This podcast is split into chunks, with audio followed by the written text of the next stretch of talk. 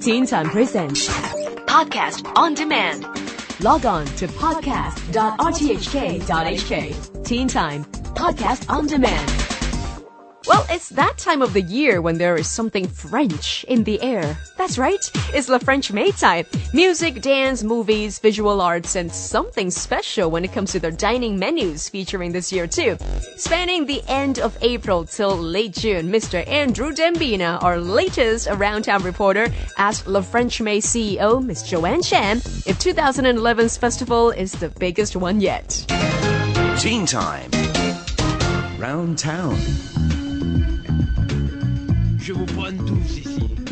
N'importe qui, je crains des gueules. We normally don't call it the biggest one yet because we try to work on the qu- quality instead of the quantity.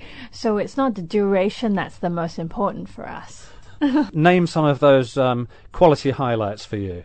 Well, my personal favorite this year is uh, Boxe Boxe. is a dance program. It's a wonderful, wonderful marriage of um, boxing and contemporary dance and classical music. This pro- company is actually not very old. It's uh, it's contemporary dance. It's by a company called Käfig. A lot of the times when you think about boxing, you it's it's actually a little bit more violent. But the choreographer he decided to mix it up with a contemporary dance and also with a quartet with three violins and a cello. This is going to be on the 12th, 13th, and 14th of May at the Hong Kong Cultural Centre. Visual art is very uh, much a part of people's perception of French art, and it's featuring in the French May. Actually, um, Le French May was born with a visual arts uh, component, a very strong visual art component, which was the Rodin exhibition 19 years ago. And we continue with that tradition, and this year we're bringing eight or even nine visual arts program. And the highlights, of course, it's the Philippe Ramette program, which will be presenting outdoors at Avenue of the Stars. There'll be 36 uh, photograph- uh, photos of uh, Philippe Ramette. He's he's going to turn Hong Kong upside down, and he already did 10 years ago. These will be great big photo billboards. Yes, exactly, and it'll be hung uh, along the seawall of um, Victoria Harbour. Well, the images you'll be able to have a taste of it on our website www.frenchmay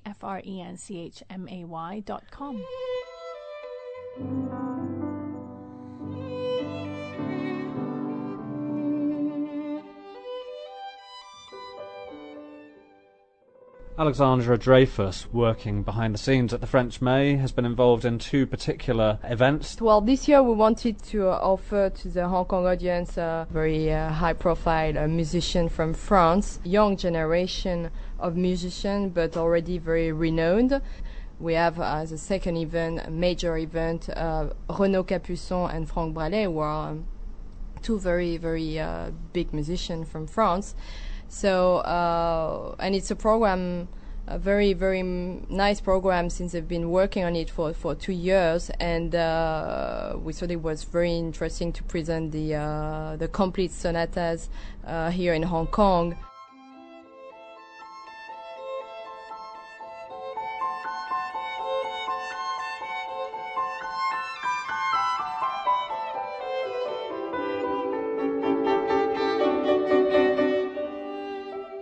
Usually people knows Beethoven for his symphony and they don't know that he was actually uh, also behind lots of masterworks such as these sonatas. So it's uh, great that we can present them to the Hong Kong audience this year.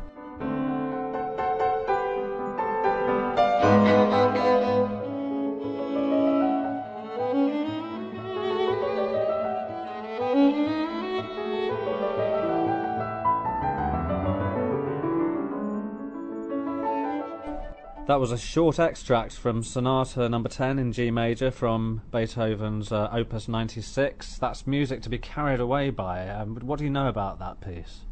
Well, this piece was written um, uh, in a 1812. It means like one decade after the uh, other sonatas almost. And that will be the final piece of music the audience will hear tomorrow night. Later on in June, there's a rather large film festival focusing on French film noir, but also there's a Hong Kong element. Yes, uh, we think it was really time for us to confront uh, French and Hong Kong cinema together, and we thought like doing it through the angle of film noir was was obvious. Uh, since it's a very strong uh, genre in both both cinemas, we are very happy to, to show this Hong Kong film uh, through this programming, and uh, and especially that some of the film are not uh, seeable nowadays in theater or cannot even be found in stores in Hong Kong. So we hope it's going to draw the attention of, of many people.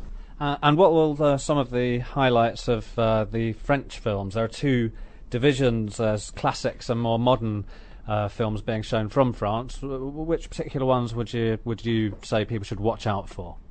Well, uh, of course, we are very, very happy to uh, show A Prophet, a movie by Jacques Audiard, as the opening film. Uh, it was uh, he won the Grand Prix at Cannes Festival in 2009. A lot of the mood created in films, of course, comes from the soundtrack.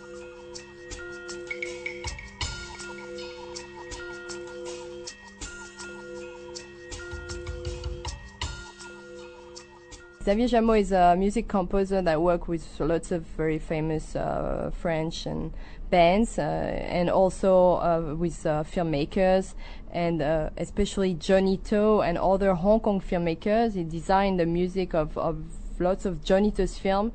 So, um, like Mad Detective, to give an example, or Sparrow, and uh, we are very, very happy to have him here to be able to, to talk about music in films. On the 5th of June, we'll have a very, very big masterclass with uh, our guests, Jacques Audiard, Johnny To, and Xavier Jamaux. So uh, it's open to, uh, to to the public and uh, it's for admission. So it's it's a great event where we're going to talk about film noir, uh, confronting the genre from France and Hong Kong, and also about music.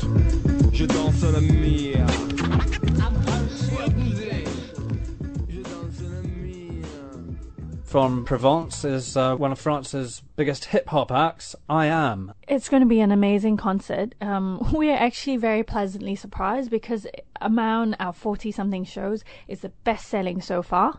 Um, and it's a hip hop uh, rock band. Their songs are very um, politically charged, but they pride themselves on not being violent. They want to promote um, equality um, peacefully. Zéro.